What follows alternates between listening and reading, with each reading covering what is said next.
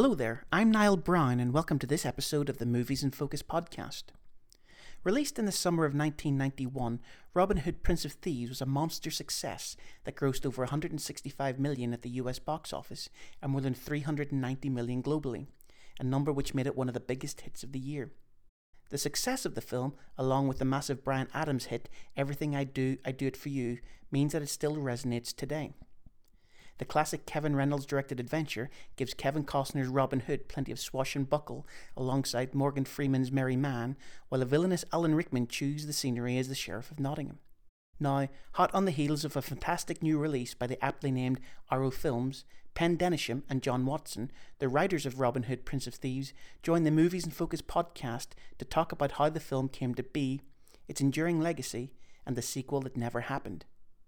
It's a hugely informative conversation for fans of the film, and as always, I hope you enjoy what we had to say. Hello. Hi, Neil. How are you doing? I'm all right. How are you? Well, excellent. This is fun.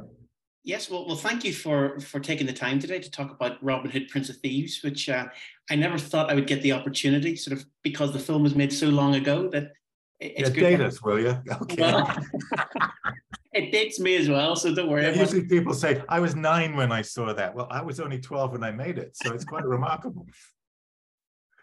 Um, yeah, I mean, it's one of those films that has just endured over the years. Um, why do you think it has become so iconic and it's still so beloved? Um, well, John and I were just discussing that with someone else, and uh, we, we, set out to make the iconic Robin Hood, which is an underdog story. But John mentioned something which about last night, and I think you should talk about that because I think it's very. I was I was watching uh, Zelensky yesterday speaking to the American Congress, you know, and it just occurred to me that he's Robin Hood, right? I mean, he's like this underdog hero fighting against impossible odds, and Putin is the sheriff, and uh, you know, it's like it's a classic story. You know, it's and it, it endures because it is so uh, iconic, and so I think everybody can relate to you know the underdog battling against the odds and succeeding. And that's it. And I mean, obviously, the the myth of Robin Hood is so sketchy. You can kind of merge it to sort of suit you know any time period as well, which I yeah. which I think is one of the things is that works. Well, I, it's a folk tale, and it's like the Seven Dwarfs and Robin Hood, Magnificent Seven. Um, you know, the, these uh, or, or, Ocean's Eleven. These uh, groups of folk tale people against a, a, a dominant evil force, I think, are, are, just a tribal thing that humans have.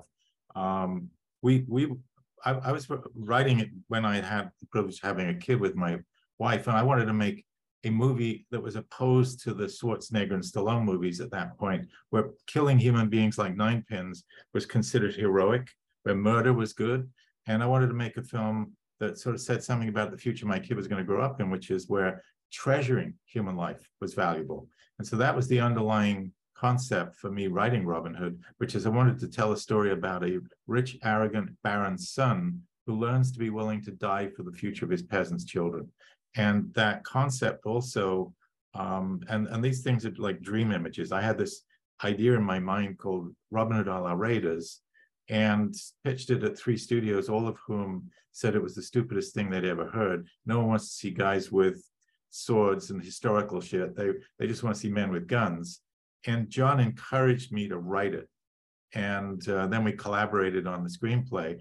But the other thing that was very moving and important to me was I had this vision of putting a, an Arab with all the sophistication and knowledge that they had at that time, astrology and medical facilities, and being able to do uh, um, cesareans on horses, and um, and and to put that sophistication and create somebody who was Muslim who wasn't a terrorist, who wasn't this evil, but was actually someone of nobility and value. And so those were the two things that the story, the the Robin Hood myth could carry. And then, you know, John and I collaborated once I'd written um, and, and have been encouraged to write, despite the fact that we, and I wouldn't have written it if I hadn't been encouraged by John.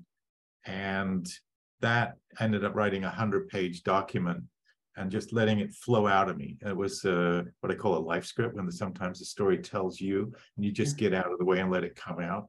And then John would be reading my pages and I'd say, This is so stupid. This is so dumb because you can't judge your own work. And you go, No, no, no, keep going. so that's how it sort of started out. And then at what point did it, be, because it, it, sort of gained traction and then there, there became sort of a, a, battle of Robin Hood films, at what point did it get the heat to make it sort of a, a big Warner Brothers movie? How, how, did that all come about? Well, I'm we, so we pitched it a bunch of places and couldn't find a home for it and, uh, and decided to write it on our own. And while we were writing it, there was a Writers Guild strike going on. By the time we'd finished, not only were the two other Robin Hood scripts out there, but uh, there was a huge desire to to buy films to make films because of the, the strike. So our screenplay was suddenly like hot cakes. You know, they were like reading Three Robin Hoods, which is the best one, and then rumors got out that Kevin Costner really wanted to play Robin Hood. Uh, so we ended up with a choice actually between making the film at Warner Brothers, uh, where Joel Silver would have been the producer and we would have been the writers and, and asked to go away, or making it Morgan Creek, where we had an opportunity to produce the film ourselves and and make sure the vision fit with you know, everything we'd had in mind leading up to that. So, um, and Morgan Creek had a deal with Warner Brothers for release, and so suddenly this you know this little underdog script that nobody wanted was big Hollywood movie at Warner Brothers. With the biggest star in Hollywood at that time, I mean, people sort of forget. Well, he actually emerged. I mean, Dancing with Wolves, he was just finishing it um, just before he came over to start filming in Robin Hood. So he wasn't, you know, he won the Oscar before the movie came out, but at the time he wasn't that big a star in England. He'd mostly made uh, baseball movies, you know. uh, but he he suddenly became the big star. Our timing was great. You know, we got the the right movie star at the right moment in his career. And I mean, did that change the script? Obviously, when you you do get a movie star, they, they come in and they they want sort of things changed around with the script did any changes come once Costner became involved in it? Oh yeah, he had a lot. He had quite a lot of input. He had terrific instincts. I mean, he really had a feel for uh, what what would make that character larger than life and special, but still be grounded, relatable guy. It, it was it was a was teamwork for sure. And Kevin Reynolds, I mean, he'd obviously had a relationship with with Kevin Costner before the film was he on the film before Costner, or did he come because of his friendship through him? Or it was a little bit of a juggling act. I mean, we we, we kind of had a greenlit movie without having a, movie star or a movie director. You know, Morgan Creek had committed to go make the movie, so I was over there in England uh, looking for heads of departments and finding locations before we actually had a green light.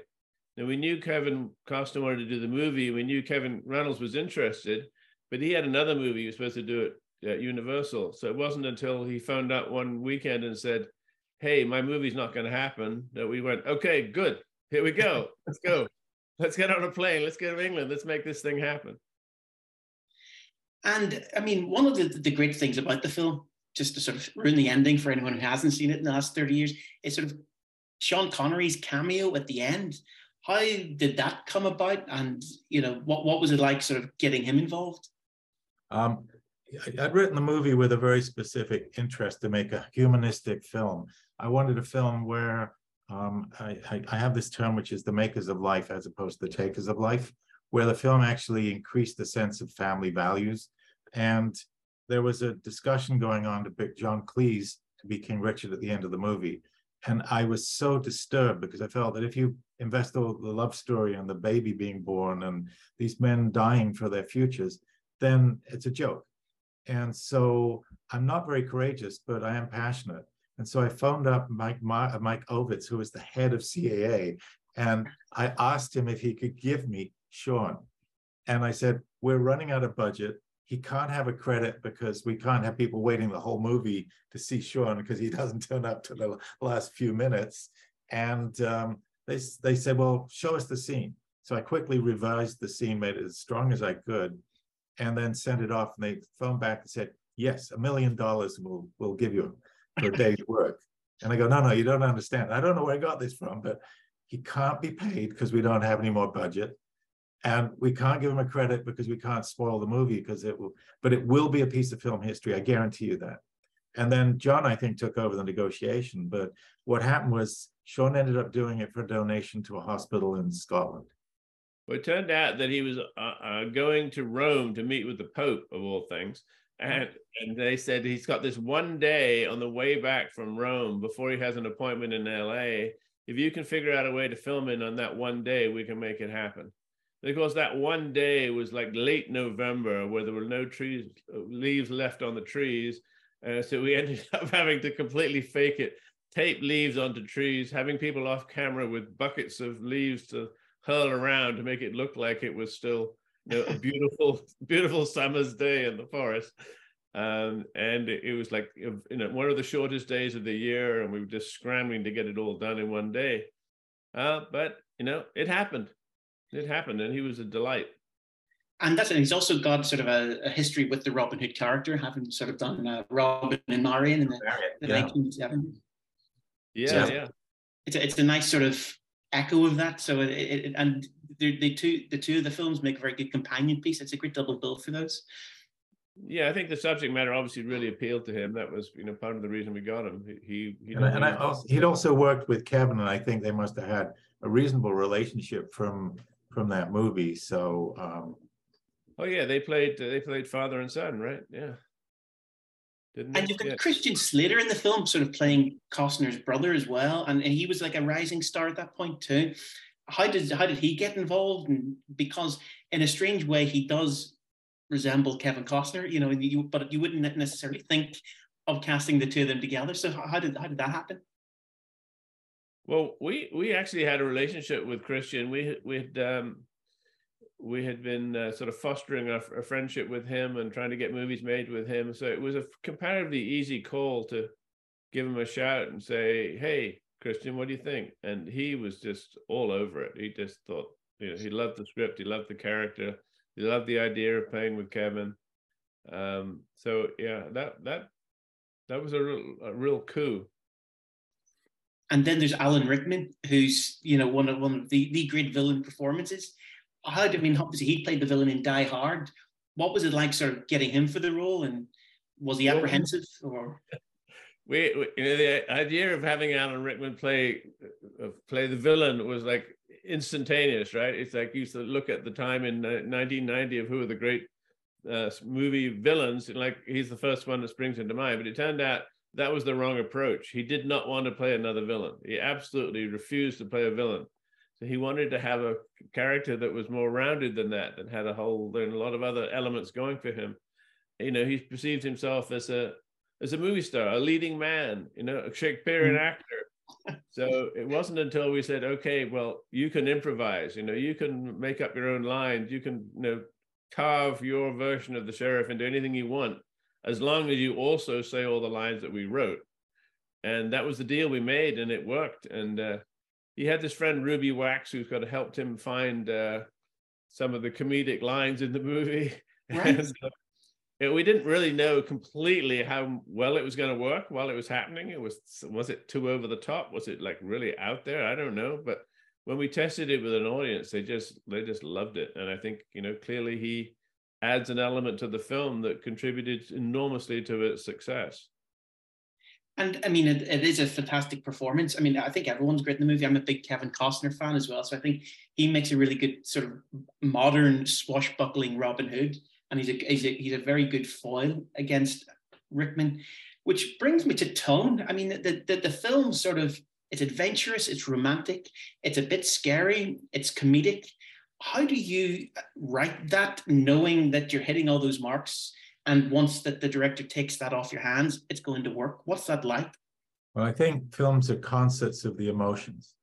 And we we again, this was written because I'd had the privilege of having a kid with my wife and wanted to make a film that was holistically valuable as opposed to which was celebrating people shooting people yeah. and that and and so the difference between Schwarzenegger and, and Stallone movies like Commando where you shoot everybody and you you murder people and that's heroic I wanted to make a film where we celebrate life by being willing to die for other people's futures.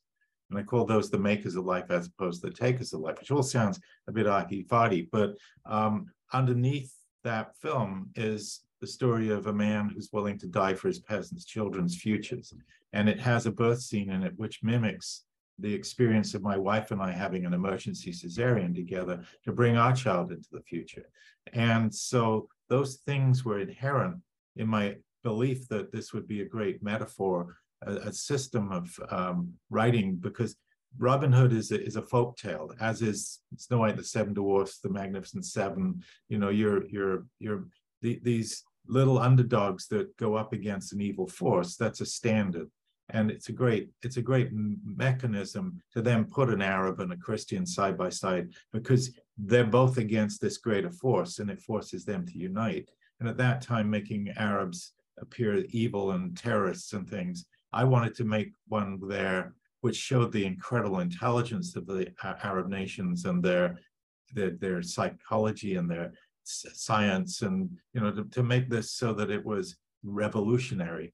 And I also um, checked out. I had a, a meeting with a, a, a Beowulf expert and decided that at that time putting a witch into that world would be very useful. And so you know that that um, ended up being uh, John and my guiding force, which is making a film that speaks to family values, which is also a freaking good adventure. Yeah. And, and, oh, go ahead. Sorry, we knew we were going to have a lot of action and adventure and lots of you know wonderful, iconic you know bow and arrows and horseback and sword fighting sequences. So uh, Pen very intelligently balanced that with this the, the dark side. You know, starting on the Crusades, starting with with you know with uh, Robin about to have his hand chopped off, and uh, you know, getting home and finding his dad had been killed.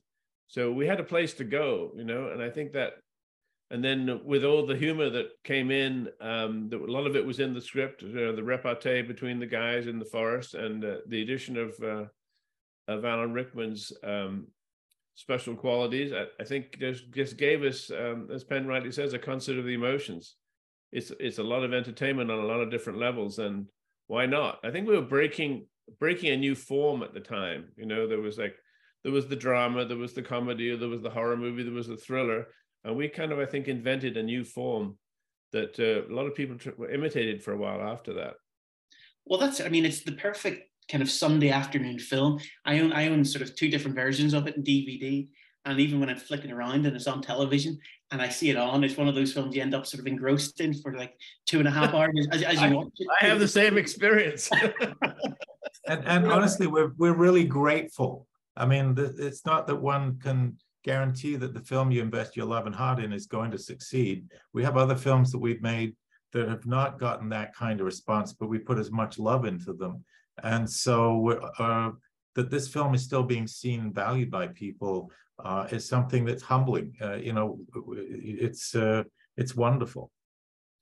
And I mean, it was a huge hit, like I said. Um, you could have made probably two or three sequels. Why was there not the further adventures of Robin Hood? Or you know, I actually wrote the sequel, and um, we do not know uh, why the people who financed our movie chose not to make a sequel. That sequel was going to involve Robin Hood and his merry men going to rescue Richard in the Holy Land, where he's being held ransom and being given the ransom gold by King Rich, by sorry, by Prince John, and then finding out three quarters of the way that was painted lead. And they were right. sent because they were thought of as thieves, and he could blame them for his brother never coming back. So that was going to be the sequel.